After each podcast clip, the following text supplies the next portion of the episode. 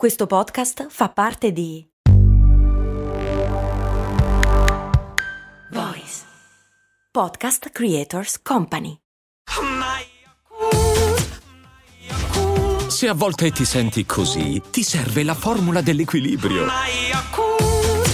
Yakult Balance, 20 miliardi di probiotici LCS più la vitamina D per ossa e muscoli. Ok, questa puntata non risponde esattamente a un dubbio. Diciamo che vi racconto una cosa e che ho un debole per le storie che possono essere metafora di un sacco di altre cose, cioè quelle cose che poi si possono utilizzare per fare una serie di ragionamenti. Ma adesso ci arrivo. È la storia di, è la storia di Ripple Rock.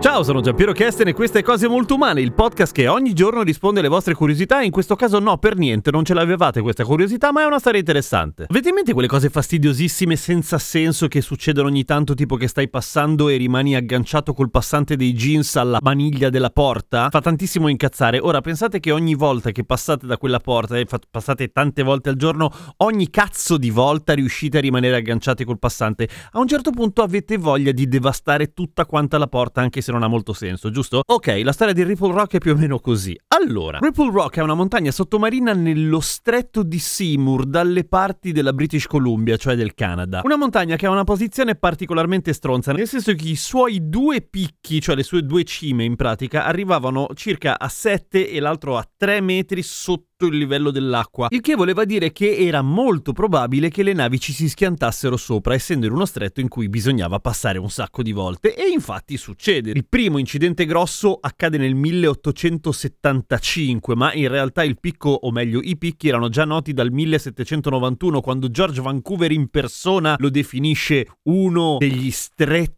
più vili del mondo. Nel senso che gli stava proprio sul cazzo a Vancouver questa cosa. E voi direte, ok, però è uno stretto, cioè è possibile evitare sto cazzo di picco, questi due picchi, cioè ci si può mettere de- delle boe, delle bandierine? Sì, in realtà si può. Il problema è che un po' che ci sono le maree che fanno su e giù, che già creano corrente per i cavoli loro, un po' che questi due picchi facevano un sacco di mulinelli, non era per forza necessario passarci sopra per farsi male. Cioè, ogni tanto prendeva una nave anche lontana Indiana se la portava a sé e la maciullava proprio con la forza della corrente. Quante volte succede? Almeno 50 navi grosse, 100 almeno imbarcazioni piccole, facendo fuori almeno 110 persone documentate. Insomma, è veramente un sasso stronzo Ripple Rock. Ed è da subito che qualcuno dice, beh, forse sarebbe il caso di farlo fuori, naturalmente. Da subito vuol dire già nel 1931 c'è una prima commissione che dice, ok, dobbiamo far fuori questo brutto sasso. Il problema è che non è facile per niente, cioè la famosa maniglia della porta in cui rimanete impigliati risulta essere durissima e comunque stronza, nel senso che rimani impigliato anche mentre cerchi di romperla, cioè fuori di metafora. Fra i vari tentativi di distruggerlo che fanno c'è anche quello di trapanarla da, attraverso delle piattaforme per metterci dentro l'esplosivo e beh, i mulinelli si mangiano anche le piattaforme e muoiono altre persone. Poi provano attaccando sulle rive dei cavi d'acciaio per cercare di anche lì trapanarlo dall'alto, metterci dentro l'esplosivo e i cavi cavi durano al massimo 48 ore e poi vengono strappati dalla corrente. Nel 1953 il Consiglio nazionale delle ricerche del Canada fa una commissione per trovare il modo di far fuori questo stronzo e alla fine trovano il metodo. E il metodo è esattamente come l'equivalente di dar fuoco alla porta perché la mani... cioè fanno così, vanno sulla riva, ok? Vanno sulla montagna che c'è sulla riva perché la riva è tutta montagnosa, fanno un buco profondo 150 metri, non è un buco, è una galleria, cioè con gli ascensori ci si può passare, fanno 150 metri di buco verticale, poi fanno un buco orizzontale sotto il mare lungo 720 metri, cioè quasi un chilometro, e arrivano quindi sempre sottoterra, sotto l'acqua, alla base della Ripple Rock. A questo punto iniziano a salire verso i due picchi e iniziano a scavarli tutti dentro, cioè con delle gallerie da miniera, nel senso che ci si passa dentro, ci si lavora dentro. Scavano tutti i picchi da dentro gruvierandoli completamente e tre anni dopo, cioè nel 1958, finalmente hanno finito tutte le gallerie e per essere sicuri ci mettono dentro 1270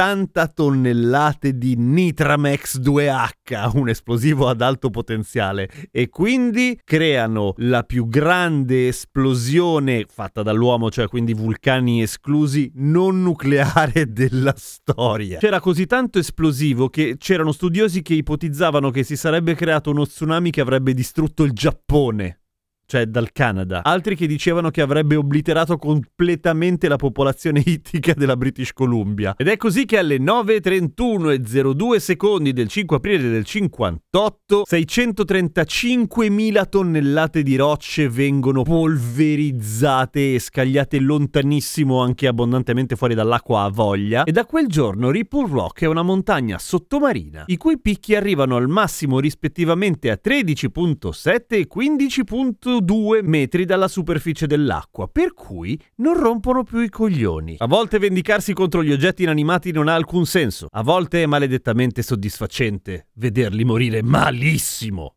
A domani con cose molto umane.